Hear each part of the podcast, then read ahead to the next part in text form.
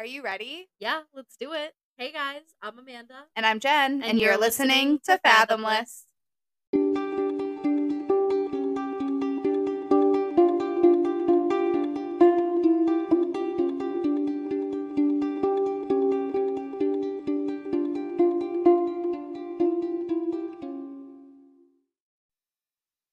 Hey everybody, welcome back. Welcome back. Happy New Year. Happy New Year. It is it's actually New Year's Day It today. is. It is freaking January 1st. I got in my car bright and early Yep. and drove down to Providence Yes, she did. before the sun came up and here we are. So excited to see your adorable face. Oh my god, um my face is not that adorable today. it is. It is. Jen's having Jen's having some eye problems. but Yeah. she's still cute. I have an old eye injury from a dog and um I've yet to get it fully addressed. So um it just flares up every now and then and actually the drive down here sucked because I was like driving east.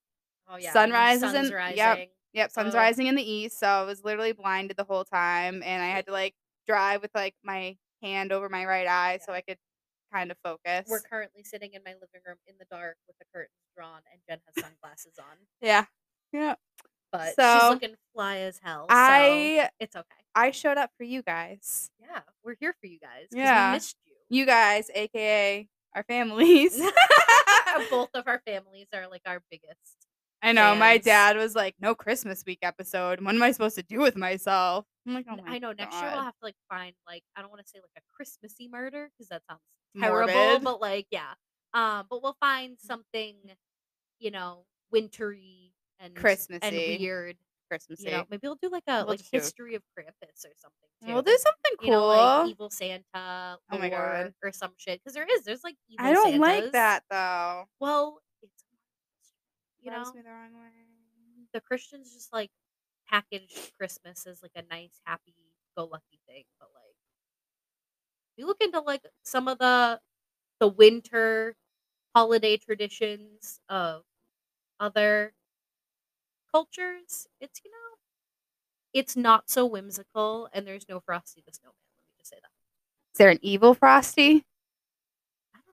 I mean, probably. Okay, well, anyway, I don't know. We'll see. I'll we'll do some research. I'll get back to you Well, on that. Yeah, next year. Next year. um well Christmas was good. I had my family over. I feel like I was focusing way too hard on like getting the food out and hot all at once. But I feel like um that's how it always goes when you're hosting.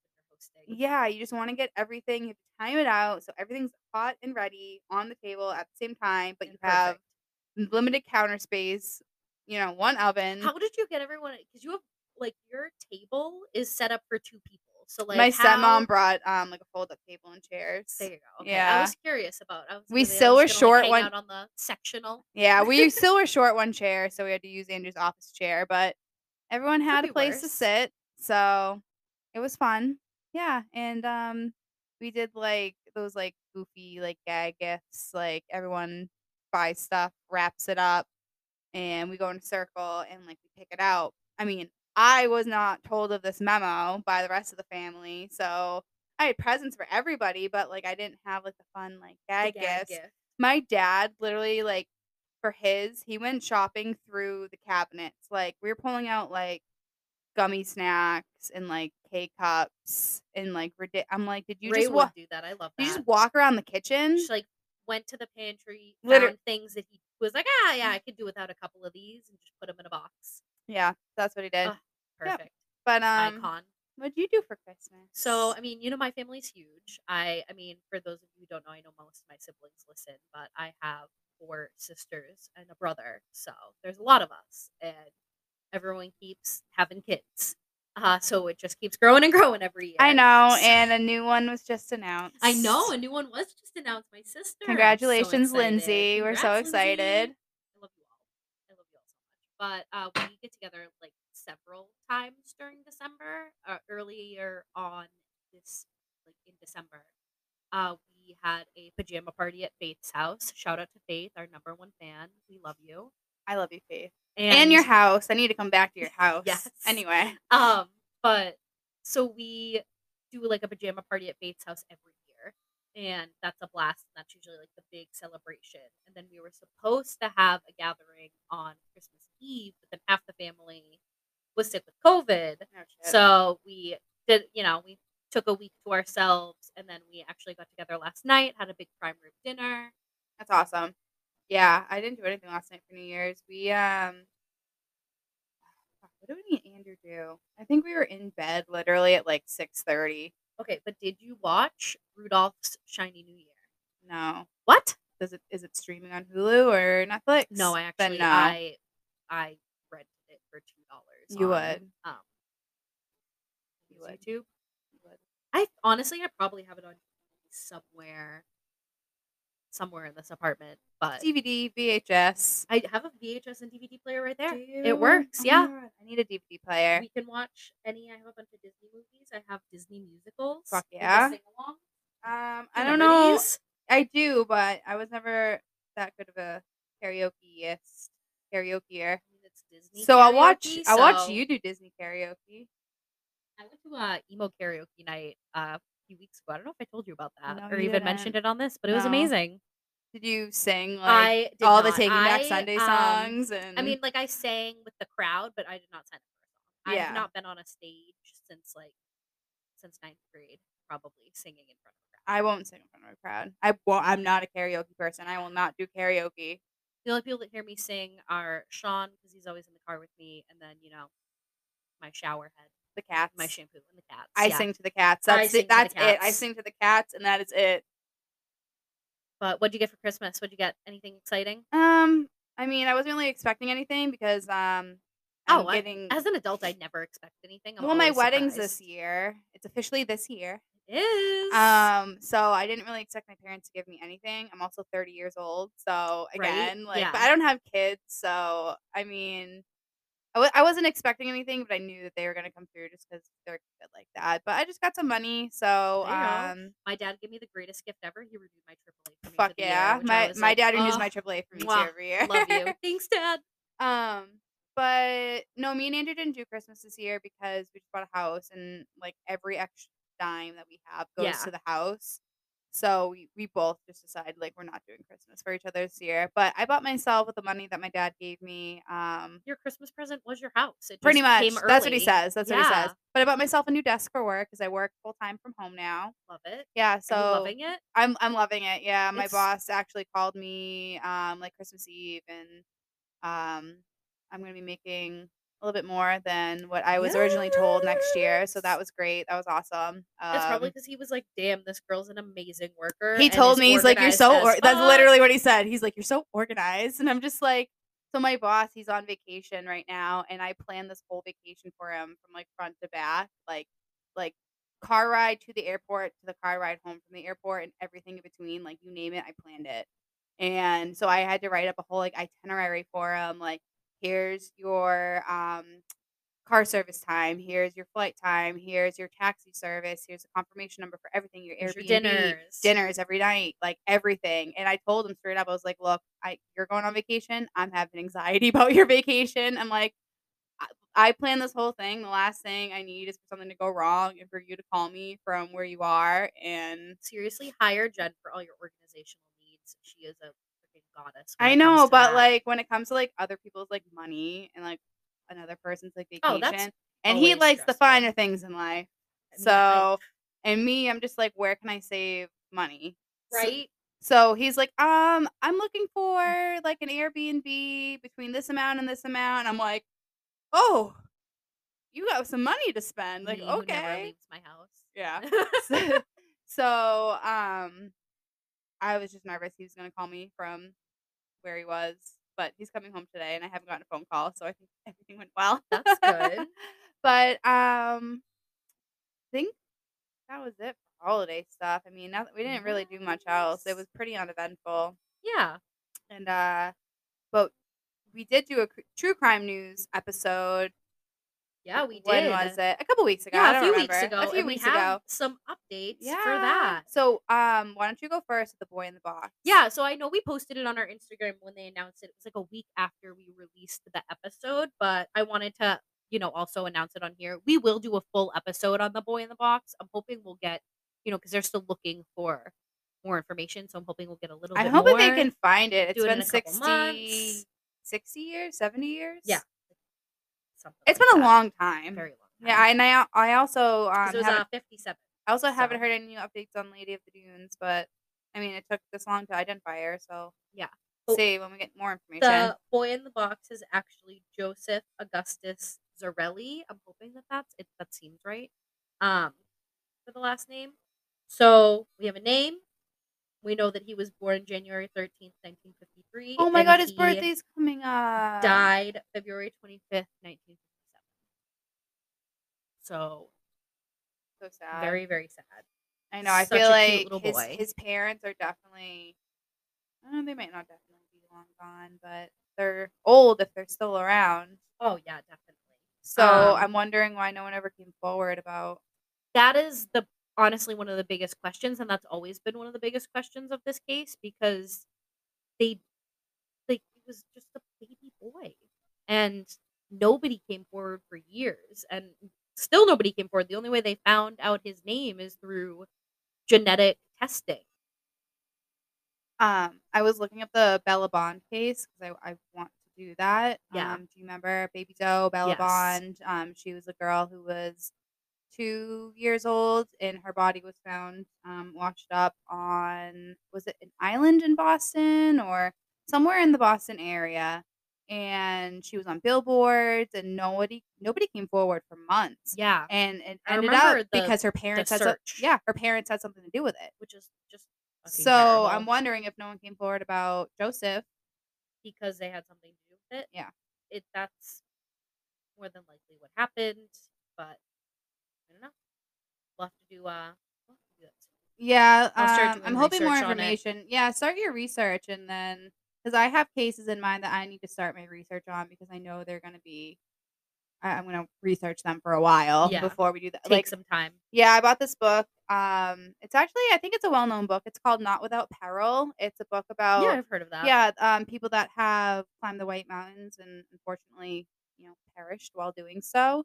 Yeah And it's pretty common. And yeah a lot of times i mean there's crazy like that, weather up there sometimes when you get to those high altitudes and if you're just like Emily slightly Sotelo, the girl unprepared. that passed last Yeah. month. That do you was, see i saw another guy in the news was Yep. just found in Andrew's a me up- similar area Andrew's keeping me updated thing. and all that. He's like another person in the White Mountains, and I'm like, wow, you're in your true crime research lately, babe. Thanks. i mean even helping me out. crime necessarily it's a missing person. tragic. It's a missing person, and it, even if they were found because of an accident, I feel like that that's gonna fall under the category of our podcast because mystery mystery, um, missing people. Just because it wasn't like a murder doesn't mean we can't do our podcast. But I don't know. There was just like one comment on something that you sent me. It was just like, just because it was an accident or a missing person doesn't mean like. I, I just want to put the stuff Yeah, out there. I want to put it out there. up exactly But yeah, no, I'm gonna do an episode on that, on the White Mountains and stuff. So, that'll be really but cool. I need to start reading that book so I can my start dad the research. climbed mount washington steve cobb did you know Steve that? Yeah. Cobb, you go, Steve Cobb. We love you, Steve. Cobb. didn't do the bus up he freaking climbed Oh, he shit. does it. Did he um put the sticker? no Do they have stickers for people? Like I, I climbed Mount I Washington. mean, maybe they 'Cause do, you see- if you're from ago, New so England- doesn't have it. I know he has pictures of himself at the top of the I want to see those. But um, if you're from New England, you know those bumper stickers. This Oh, yeah. car climbed Mount Washington. Honestly, so I've never done it myself, but I have heard that that ride is fucking terrifying. yeah, I'm not driving 'Cause because you're, like, right- set. You're, You're like right right, on the edge. Nope, I'm not doing it. It's like a two lane thing, and they have big ass buses coming around, and it's Nope. really not a road that's made for two lanes. I'm not going up there. So like I just and I have like bad depth perception as it is, so I would probably just be like in the fetal position the entire ride up if I had to do that. No, I'm not doing that. I'll I'll drive up to like Cathedral Ledge in North Conway. That's a little steep and scary, but you're not like gonna drive off the edge of a mountain. Yeah. I do know that at the top of Mount Washington though, though there is like a little like there's like a little building that is for like a like a weather facility basically. oh yeah. And there's a cat. that lives in the. Oh Well, maybe I'd go to see the cat. Right? That would be the one That's thing that would get me up there. Seriously. Um, and then like one other thing we want to touch upon. Obviously, it's all over the news right now. Um, the Idaho murders. Yes. They have finally arrested a suspect. yes, their main in suspect. Philadelphia. Yeah, well, he was he's from um, Pennsylvania. That's where he was from. He's he grad I think he graduated with his bachelor's out there as well, but, um, anyway, he was studying his PhD in criminology, right? Yeah. Some criminology, one of those fields at, um, a school only 10 miles from Moscow, Idaho. Which is just Yeah, and, um what the fuck? I actually saw a TikTok video.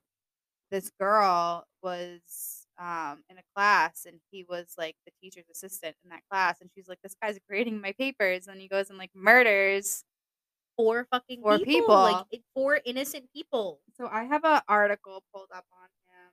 Um, can't really read today because of my eye, but You need help. um, no, it's okay. I got I got it. Okay. Um, his name We're is. Bryan Christopher Kohberger, and he is a 28 year old from Pennsylvania, and that's their main suspect.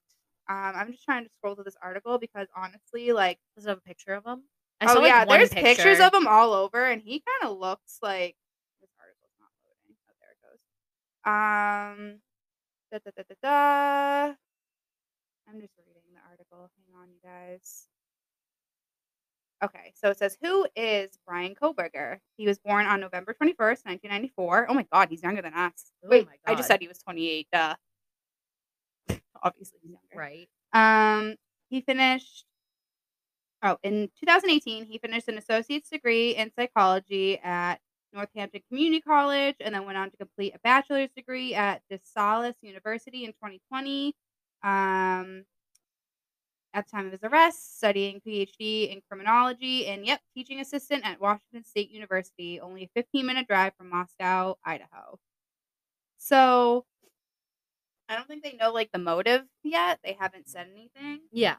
but Is he like cooperating with? I don't know. I, I literally, yeah, it's basically like this they guy, they this gave guy, the release of the name and that's it. and they're bringing him back to Idaho. I'm sure we'll get more. Uh, my soon. theory is I think he wanted to see get away with murder. That's just like what came to mind. You're studying I'm criminology. sure there's a lot that goes into it too, like a lot more. I'm sure he's got some I kind of like, mental Yeah. illness. I yeah, I or think not necessarily mental illness, but uh, there might be some other psychology that goes into it. But no, I definitely think he was trying to see if he could get away with murder. That's just he my probably theory. thought that he could. Yeah. And then I saw something, and you know that things can be like obviously Photoshop on the internet, but like I saw something that he liked one of the Instagram pictures of like one of the victims, but I don't know how true that is because you know how people Oh yeah, falsify it's- stuff. But I mean, he was not much older and not very far away. He could have known them, but Yeah, I think he said he his PhD. I think he was just trying to get away with it. Yeah, But probably. we'll see. We'll see. We'll- see. Um, yeah, so we'll do weird. mo- we'll do more information. yeah, on we'll that do. when I mean, we could it probably do a whole up. episode once everything kind of comes out. Oh yeah, definitely. Um, but Amanda's got a crazy case for us today. I do. Um, We're gonna talk about aliens today, guys. Yeah, Or something a little different. Rugrats, aliens. Aliens, you fucking said that this morning, and it did. brought me back. You like and unlocked a core memory. aliens. Yep, Rugrats. It was the best episode, Spike's Babies. Me and Andrew actually episode. like rewatched Rugrats like two years ago. Like, not gonna lie, and we Great watched the movies. Rugrats in Paris for life. Rugrats Such in Paris is way better than the first Rugrats See, movie. honestly though, the whole story about Chucky's mom makes. Shut up! Every time they're on the plane and that song plays, Ugh. it makes me cry. I'm literally heart out and just stomp on it. yep, just running over with your car. Yeah. Yep. Throw it in the fucking Charles River Chop it up. like Tony Chop Chop. Yeah. There have been a couple other I know um a couple people have sent those to us, but we're gonna have to do uh an update on our first episode because there have been a few more uh things happening in the Charles River. Are we gonna do a part two on that? yeah. Oh my god! I think we're gonna have to. Have you seen the I've seen amount of things that some. have come up? Yeah, I've seen some. I've- So so let's let's look into that. Yeah. We'll bring that up. we'll get back to you guys okay. on that. But All right, I Amanda. I'm people have sent gonna. I'm gonna let you take it away. Yeah, let's do it. Also, before I let Amanda take us on this wonderful alien journey, um, did anyone notice that our audio sounds just like a little bit better? Yeah, Like a lot, like a lot. Um, we got a motherfucking soundboard. yeah. I mean, we had like some problems this morning getting it to work. We set it up. Oh, we did a little test. It was Perfect. And then we sat down to record and Yeah. it was all like glitchy and like Yeah, it was just not cooperating. I was like, what the fuck?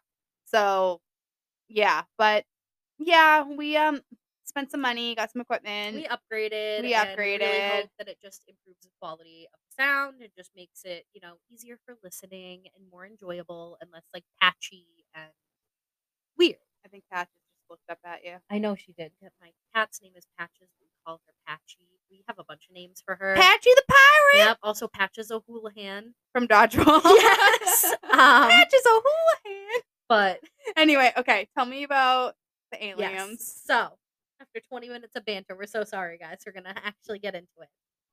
I'm gonna take. Well, you we back. were checking in. We took a week off. true. We love you guys, and you needed it. Well, I love you, Amanda, and I wanted to hear about your Christmas. I want to hear about your Christmas. Thank too. you. All right. I love you, and I appreciate you. All right, aliens. Go. Aliens. Sorry. Okay. So it is September 19th, 1961. It's pretty late in the evening, and Betty and Barney Hill are driving on their they're on their way home from a romantic getaway to Niagara Falls in Montreal. So I want to go there. I know, right? We should I've never definitely go. been. I would love to go to Canada. This year, let's get our passports. I need to get my passport Let's anyway Let's do it. for my honeymoon. Oh yeah, you definitely do that. Yeah. So they were just north of Lincoln, New Hampshire, in the Franconia Notch State Park area, and that is when they first saw what they thought was at first possibly a satellite. Okay. But as they continued on their way south towards their home in Portsmouth, they realized that it was very much not a satellite because it was following them. It also had really strange blinking lights on it, and the way it moved did not move like a satellite. You know, most satellites they kind of go in like a straight path.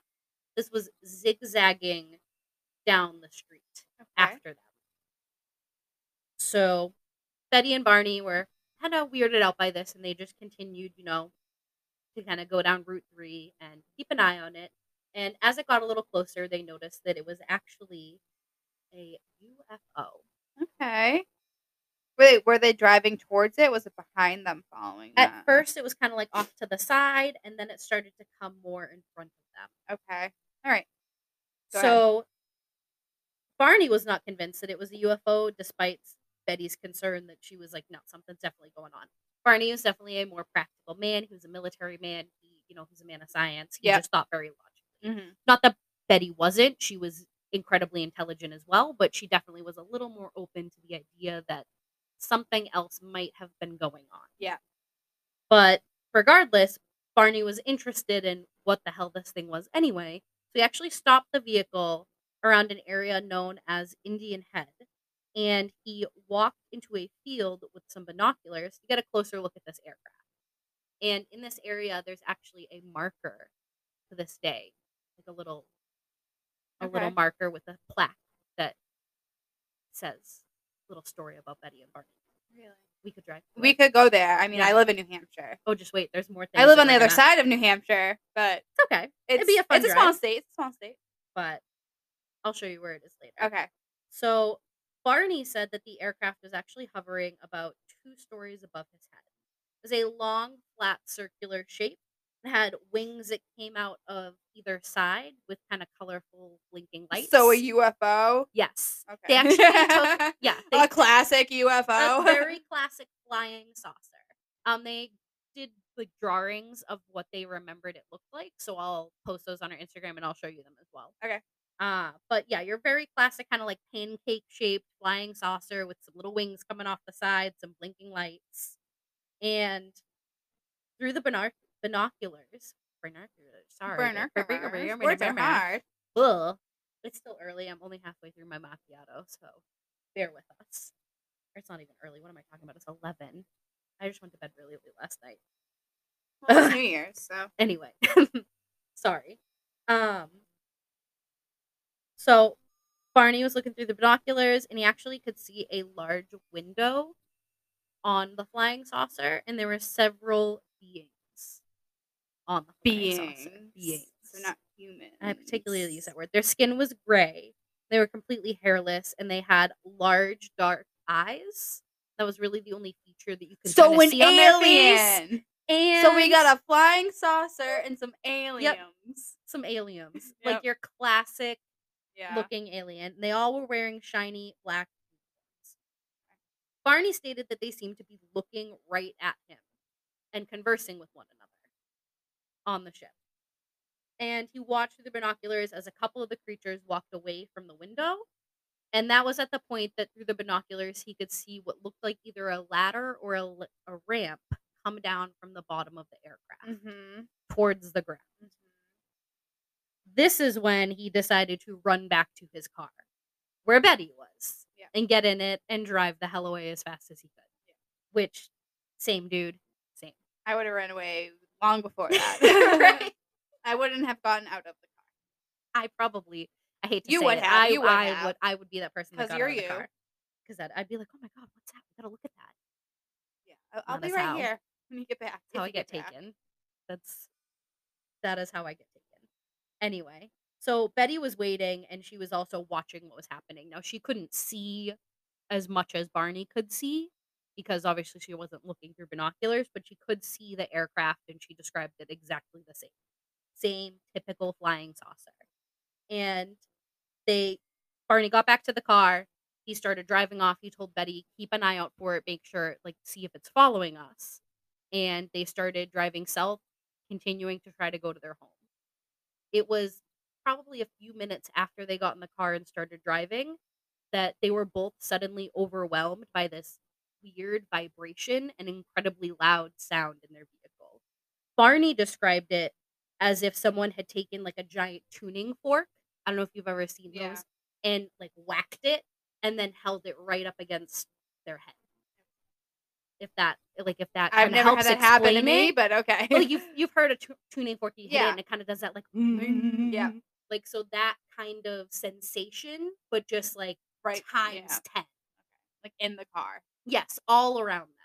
And they both actually kind of went into like a dreamlike state and lost consciousness As he's driving. as they're driving. Oh, great. It felt to them like it was only a few minutes and then they kind of came back to like they just kind of lost like all like their senses and then came back. You know, have you ever had like that where you're like I don't know if you've ever like almost kind of like mini like fainted like you like oh, I kinda, have like, fainted. Yeah. Remember, your sister was there. but like Lindsay, remember that? Yeah. Or have you ever closed your eyes and thought it was only like a, a couple seconds and then you wake up and you realize it was a little bit longer than that? Yeah. yeah. So with something like that, they closed their eyes a little bit. They kind of felt like they went into this dreamlike state. Them and that moment, it only felt like it was a couple minutes. But when they came to, they actually realized that it had been a little over two hours and they had actually traveled 35 miles from the last place that they remember being So scary. which is just terrifying. The rest of their ride home was completely silent. They just kind of just drove home. Yeah. they in shock. both- did they did when they woke up was, were they like parked somewhere Nope, they were just still driving? driving. Holy shit. Yeah. Um so they felt really contaminated and like dirty like something terrible had happened to them. They just didn't feel right. Their watches had actually stopped working that they were both wearing. Uh Betty's new dress that she had just gotten was actually torn and was also covered in a weird kind of powdery pink dust that was all over her. She had no idea what it was. Barney's best shoes that he had were completely scuffed all over the top of them and ruined as if Oh, he had been running. I hate that feeling. And the trunk of their car, they noticed when they got home and parked, had these weird, strange, circular, like little dots in this strange pattern all over the top of the trunk. so weird. Like like burn holes or just like It looked like someone had almost kind of like buffed it to the point where it was like they took all the paint off and it was just a shiny little circle. weird. And neither Betty or Barney could remember what had happened to them within that two hours.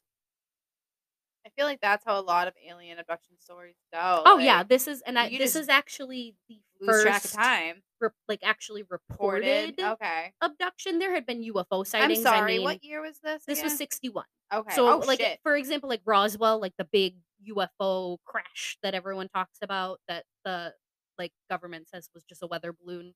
Um, that was in 47, 1947.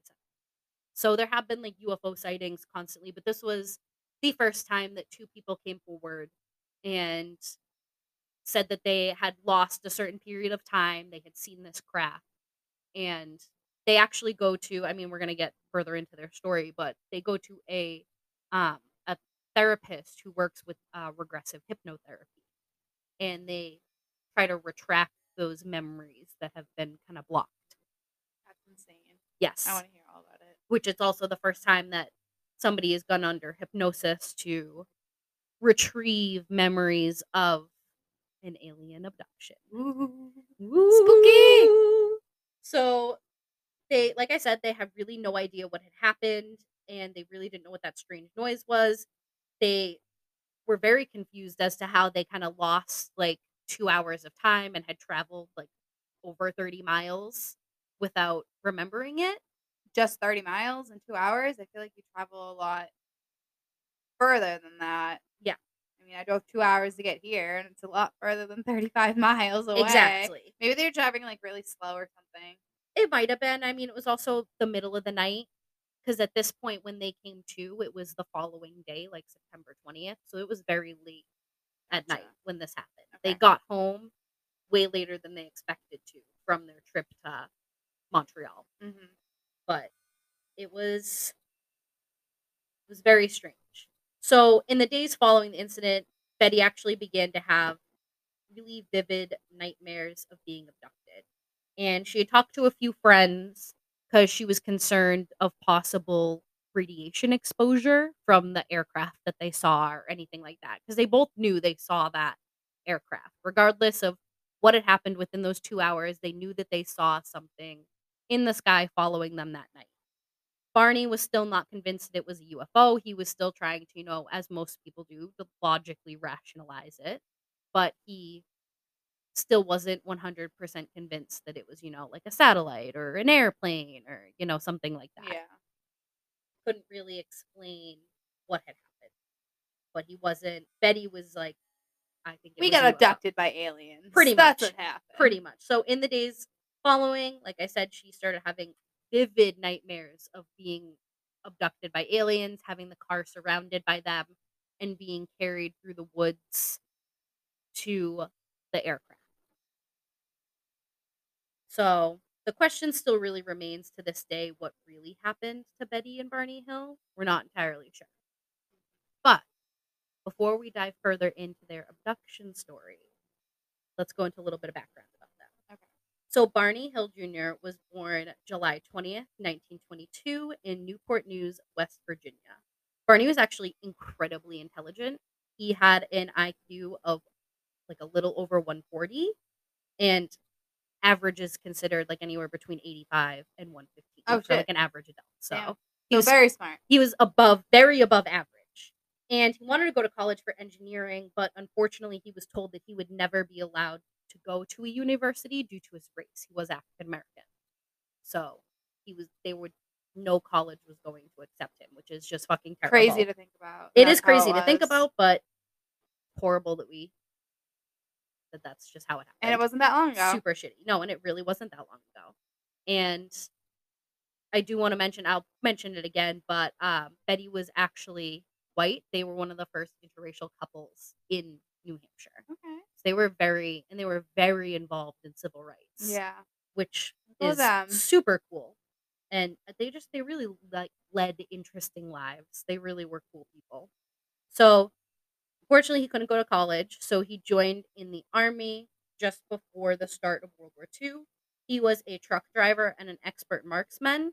Eventually, he was injured and honorably discharged, and at that point, he got a job with the U.S. Postal Service.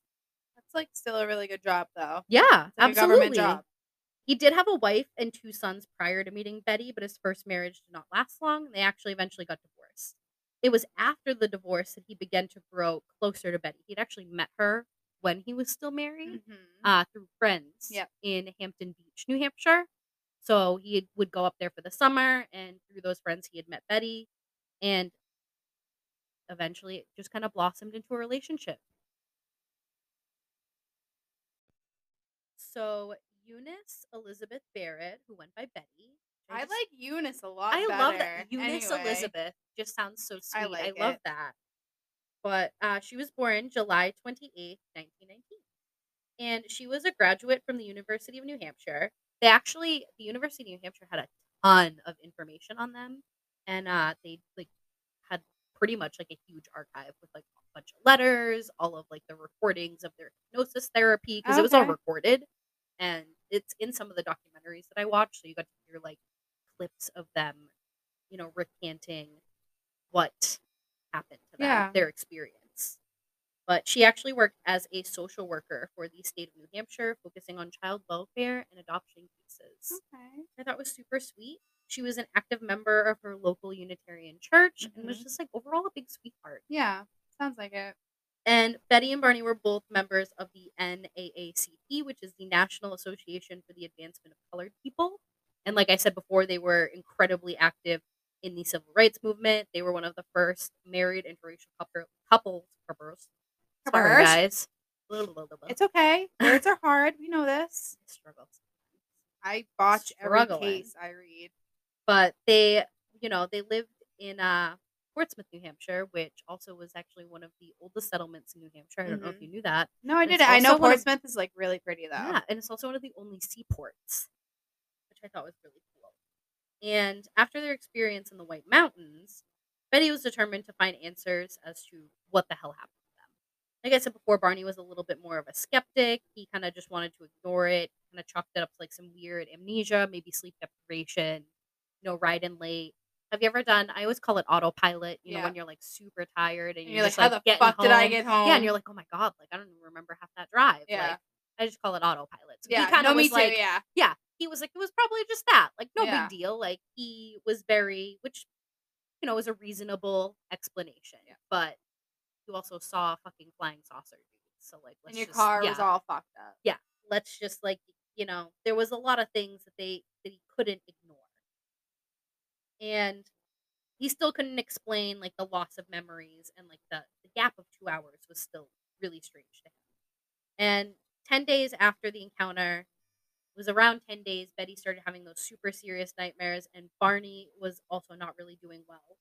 So they actually were recommended to a friend to talk about the UFO incident with officials at the Pease Air Force Base, which is like just outside of Portsmouth. Mhm.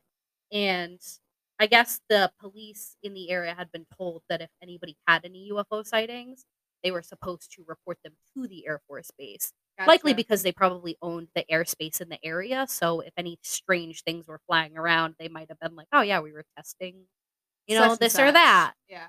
or they didn't know what it was. And at first, they didn't seem super interested in the hills experience as like the guy who was, you know, taking the report in until Barney began describing what he saw the aircraft looked like up close. And I mean, Barney was a military man, so that's another reason why he did get out of the car and kind of be like, I want to see what this thing is because he was intrigued by it. And that was when the guy kind of seemed to perk up and was really interested in taking the full report. And the next day, the Hills actually received a call from Captain Paul Henderson, who was the head of the Pease Air Force Base. He wanted to interview both Barney and Betty personally. Because he was like, they they saw something. So it was then that Barney and Betty discovered that the air traffic control had also seen a similar shaped aircraft on their radar around 2:14 in the morning that same evening. Which that is that's some pretty substantial fucking shit. Oh yeah. For like a radar at a military air force base to see that but the air traffic control radar was unable to identify what it was. And the base knew that they did not have any crafts that were scheduled to be in that area during that evening. So they were intrigued by their experience and they decided to kind of, you know, take take the report and like I said, Captain Paul Henderson interviewed both of them. So Betty was super intrigued by their experience and the fact that she now had government officials also saying that they saw an unidentified flying object during that time. She started doing a little research herself into UFOs. She ended up picking up the book, The Flying Saucer Conspiracy, that was written by Major Donald Keyhoe. He was a well-known mariner and pioneer in military aviation. He had actually written written he had actually wrote several books on UFOs and different things of that that subject.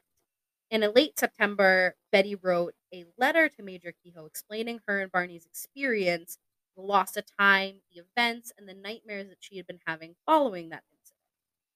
And it wasn't long before the major actually wrote back requesting to interview both of them in person. He wanted to interview Betty individually, Barney individually, and then in, interview both of them together. So he basically he just wanted to see if their recollection matched when their stories were told separately. You know, do a little more investigating into it. And as the months went on, Betty and Barney continued to try and figure out what happened.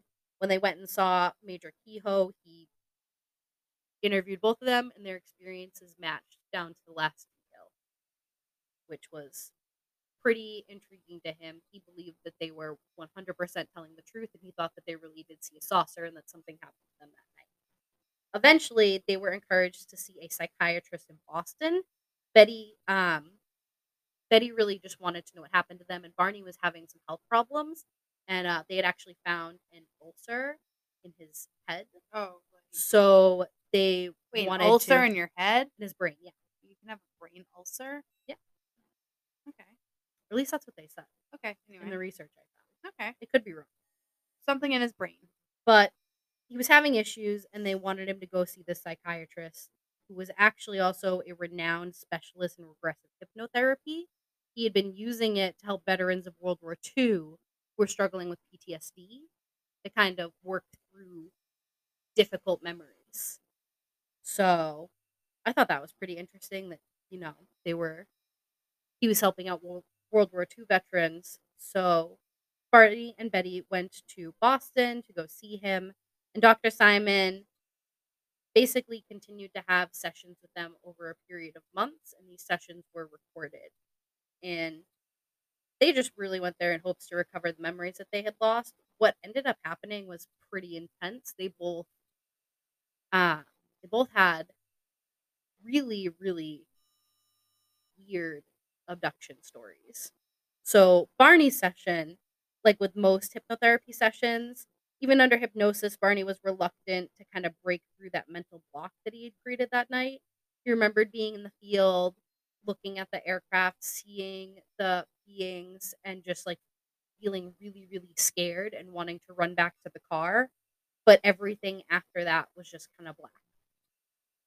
And you can hear him in the recording. He was super emotional as he was recanting all of this and just kind of going through everything. And he just like, it was like you could tell he was terrified, which was really just sad. He was like crying, he was screaming, he was insanely emotional during the entire thing. Eventually, Dr. Simon broke through the mental block and Barney began to explain the events. He remembered running back to the car, and Betty was, like I said before, she was keeping lookout as they kind of sped off. After a few miles, Barney suddenly got the urge to take a turn off of the main roads and into the woods. Well, yeah, I kind of try to get them off their tail, I guess. He said it felt like something else was compelling him. Like pulling him. Yeah, and he took a sharp turn off of Route 3 and headed down a dirt road. They were only a couple miles away from the field that they had seen the craft in, so they weren't really that far enough away to kind of sneak off and hide in the woods. And as they headed down the dirt road, they actually saw the same gray beings that Barney saw in the aircraft standing in the middle of the road. And there was a That's so spooky. giant fiery orb hovering in the sky Oh above them. That's what he said. A, a large, bright, fiery orb glowing in the sky, hovering above them. Betty and Barney were escorted out of their car and through the woods by these beings. And the entire time he was explaining this, he said as if it was like somebody else was controlling his body. So he wasn't really like willingly doing it. He just kind of was being like Yeah. pulled in that direction. And once Betty and Barney were on the ship, they were told that they were just going to do a series of tests and then that they would be brought back to their car. But neither of them, both of them, when in their uh, sessions, they said that they didn't feel like that was the truth. Um, they were both separated at that point, and then both of them individually during their sessions described having strange physical exams done to them. Barney said that they were particularly interested in his muscle and skeletal structure and his skin. He also said that they took a semen sample. Yes. Oh my god. He said he remembered something being placed on um like a cup placed on his like groin area. And this was the first time that this has ever happened, which I thought was was crazy. Um he also uh was the first person to say that he thought he was probed. He said he felt an anal probing. Okay. The Eric first person to be probed by an alien. All right. South Park episode number one. And Betty said that they were really interested in her skin as well as her hands and feet. And they actually took skin samples from her. She vividly described having a large needle painfully inserted into like her stomach right around like her navel. Oh my god. And she also recalled the three beings showing her a three dimensional map of the stars that they used to navigate their way through space. Oh my god. And she actually recreated this map. So Betty, like, she had conversations with the aliens. It was really interesting. Like, uh, her like bits of her interviews that I heard. She um because like even when they put the needle in her, she asked like why they were doing this. They said it was a form of a pregnancy test, which she didn't believe that it was. Um, she and then like the reason why they so they showed spoke her, English. yeah, apparently, or at least when she asked questions, they spoke English to her. She was able to understand what they were saying Okay. or saying to her. Yeah. Okay. So uh, when she asked where they came from, this is when they showed her the three dimensional map. And they actually pointed and were like, This is you to a point on the map. And then they pointed to another spot and were like, This is us. And she did redraw that map, and um, there are pictures of it, so I'll post those with like the Instagram post yeah, as well. I want to see those. Um, I think I still have to make a post for our last episode too. I've been like, It's okay, it was so Christmas. nuts with the holidays. Yeah. Also have baking my ass off with all the parties and stuff. So it's just Yeah. been. no one's mess. mad. No one's But- mad. I will, I will update everything. I promise you guys. I'll do it today. So, like I said, Betty recreated this map. That does come up later. Um, but basically, when they interviewed her, they just, or when she went through the sessions, they wanted to keep it as records for her experience. Both Barney and Betty recalled being escorted back to the car from the woods. And then once they were back in the car, Barney just drove off from the dirt road back onto the main road. And once they were on the main road, that's when they just Came they kept driving. It was a little bit after that they came to, but they just kept going. They just kept going south and just continued on their route that they were originally going on. So, despite having government officials and scientists who truly believe the hills, like beforehand, like um, the people at Pease Air Force Base and Major Keyhoe, they really believe the hills experience. Dr. Simon's official theory on what happened to the couple, the psychiatrist in Boston who they went to see, uh, he wasn't sure that they were abducted. He actually believed that it was a type of transference, which is like a weird psychological phenomena. Um, basically, he assumed that Betty's vivid nightmares of that night had basically consumed her day to day life, and the fact that she kept bringing it up and talking about it so often, her feelings of that and the memories that she had kind of created from her nightmares had transferred to Barney, and they were sharing those experiences Doubtful. which I mean, I guess it is like a it is a thing that can happen. Um, there's I guess it like depends a, on what kind of person you are, yeah, but Barney not like doesn't seem like that kind of person. it, but it usually happens in like a different setting, like you know, like almost kind of like a shared psychosis amongst amongst like a small like community and stuff like that. okay. Um, that's kind of more where it's seen. I mean, it can happen in like really close knit families and stuff like that. Um, there's a family that I love to talk about that people think that happened to, and they like all panicked and just like left their house in the middle of the day and all like drove off in weird directions, and like disappeared for like a week and then came back. and they were all like, "Oh, I don't know Where did that happen? Uh, it was in uh, somewhere on the East Coast. I want to say like Maryland, DC, somewhere down in that Crazy. area.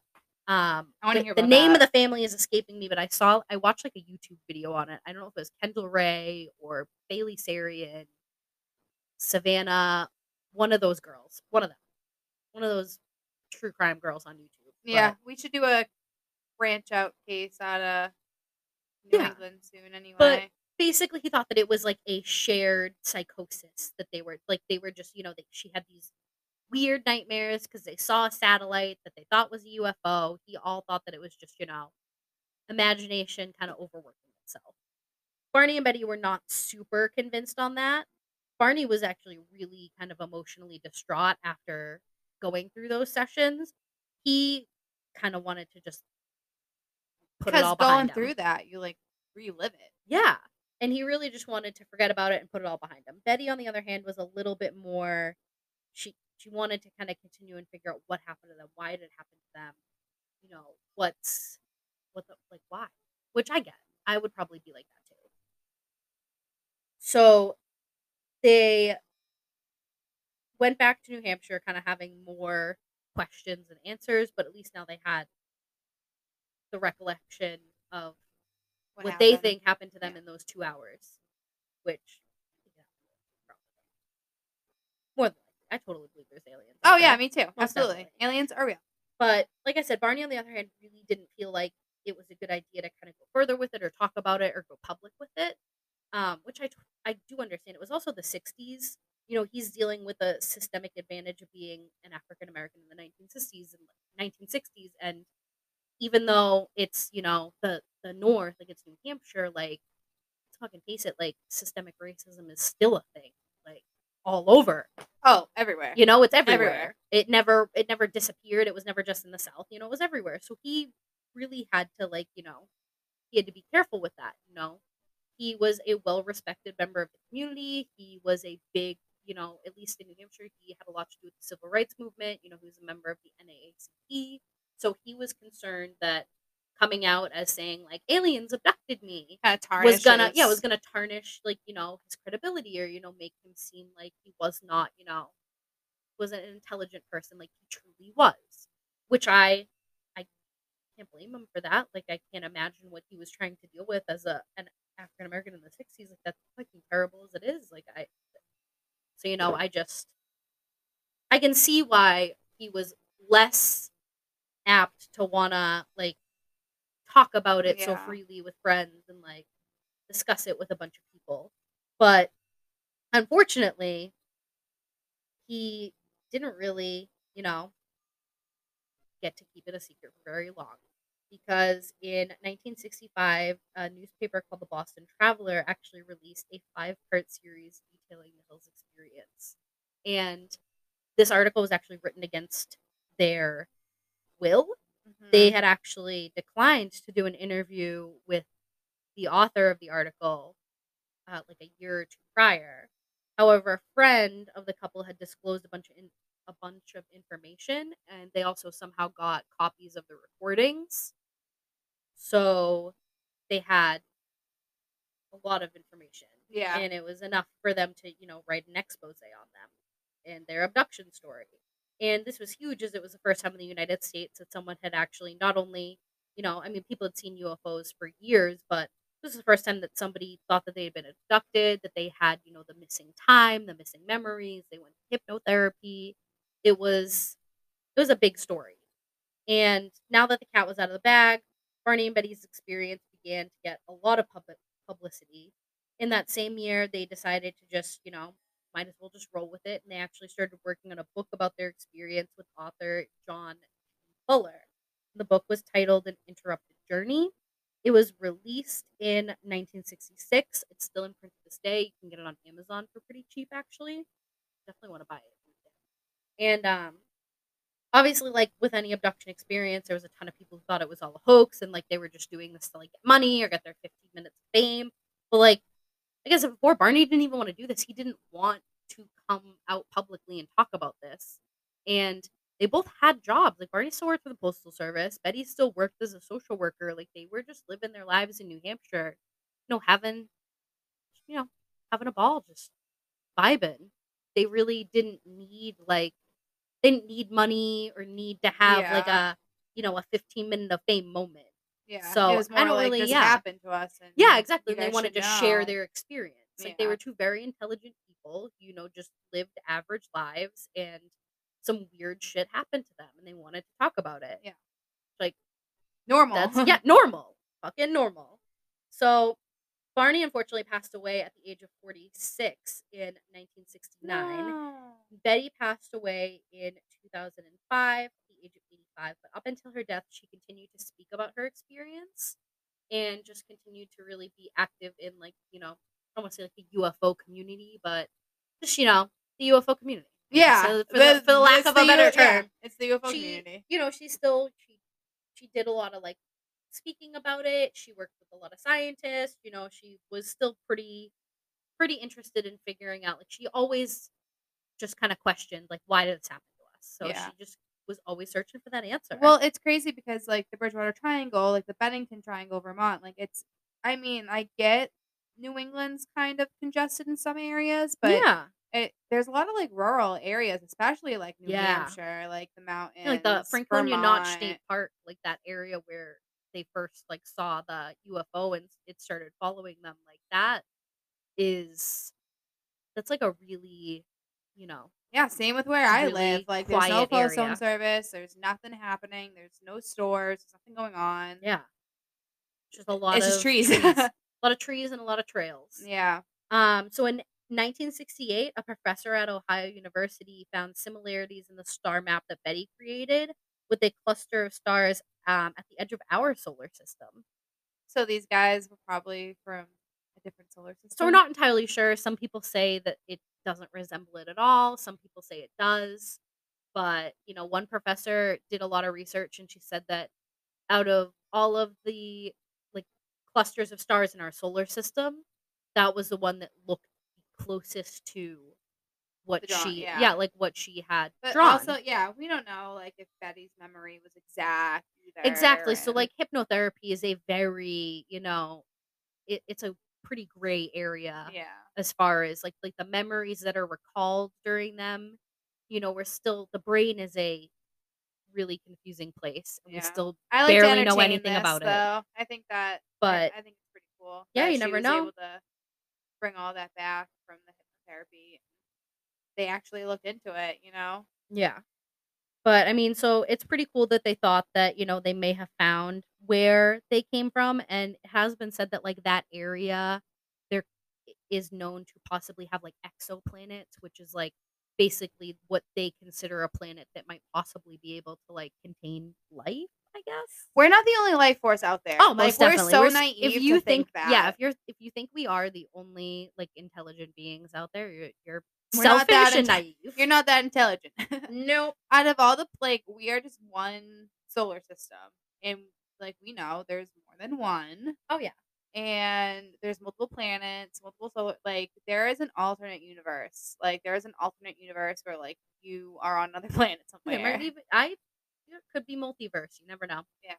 So since the Hills experience that September 9th, there have been thousands of UFO sightings reported in the state of New Hampshire, especially in the White Mountains, including a widely publicized incident in Exeter, New Hampshire that was in 1965. It was an 18 year old named Norman Muscarello. I'm hoping I'm saying that right. I think that's right. He was hitchhiking home when he saw a large saucer shaped craft with red and white flashing lights hovering over him. Panicked, Norman flagged down a car and was taken straight to the police station where he reported the sighting. Police kind of thought that it was likely just a kid kind of messing around at first until they started to get more calls. And even an officer thought that he saw what looked like a flying saucer hovering over a farm in Exeter. And there were several UFO sightings reported that night, including a woman who claimed to see it in her car and it started following her as she was driving home. Sounds kind of familiar, right? Yeah yeah just a little bit So, from the 60s to now, like I said, there's been hundreds and hundreds of reports here and in the US, but it's pretty cool that now you know the first, at least publicly reported alien abduction. You never know. I'm sure there's been more that people haven't come forward with, possibly. But It happened right here in New England. And to end things on a lighter note, I thought this was super cool, and you're gonna be so excited because this is gonna be our new like September adventure every year. Um, in Exeter, New Hampshire, every year there is a UFO festival. I'm trying to find my phone right now so I can look up where the fuck Exeter, New Hampshire is. But we are going. When is it? It is in September. It's usually September 3rd or 4th. Because uh, September 3rd is the night that the Exeter incident, as it's called, happened. Which I thought was cool that we have Exeter, New Hampshire. When I my last case was um Exeter, Rhode Island. Oh, it's like right over the state line past like Lawrence, Mass. Oh, that's So not it's bad. yeah, no, that's like Yeah, on the other side of the UFO state. festival but in September. We're going. We're going. Um, if you want to meet us there, we'll be there. Yeah, we will fucking be there. Should we dress up as aliens? Oh my god, we should dress up as aliens. Oh my God. aliens. That'd be so much fun. All right, put on your Fun. calendar because I, I think I want to go. yes. No. oh my god, that'd be so this. cool. We're gonna do this. Well, thank you for So that that. That was guys enjoyed it. I enjoyed I'm it. super into like alien abductions and like UFO stories, so I'm definitely gonna do some more. Hope you guys are cool with that. 'cause Oh, I'm all about yeah. mystery and weird shit. Yep. I promise I have some murder cases coming up. I'm gonna do. It's all right. uh, I, I have a couple murders on my end, so I've I've got the murder department covered. If you want to keep doing whatever yeah, I have do. another little fun thing coming up in a couple weeks. We're gonna talk about Edgar Allan Poe. His Fuck birthday is in. January. Dude lived a weird ass life. That's all I'm gonna say right now. Yeah, There's yeah, some other things say I want to say, but I don't know if anyone knows about like Poe's life, but Mm. it's fucking weird and his death is even weirder. So we're gonna talk all about him and his sad drunk Capricorn self. oh god, He Capricorn is a male. Capricorn, Oh, and we'll just we'll get into it during that we won't say anything about Capricorn men, but Capricorn women, goddesses, Capricorn men. gutter trash. no. I'm just kidding. so sorry to any milk caps Well, out there. I love your episode and I love the research, I love and I want to hear about all the alien abductions in New England. Yes, we're gonna go over all of them. All right. Well, I think that's it. That is it. We'll see you guys on the next one, and I hope you stay spooky. Stay scary and and, stay stay safe. safe. Bye.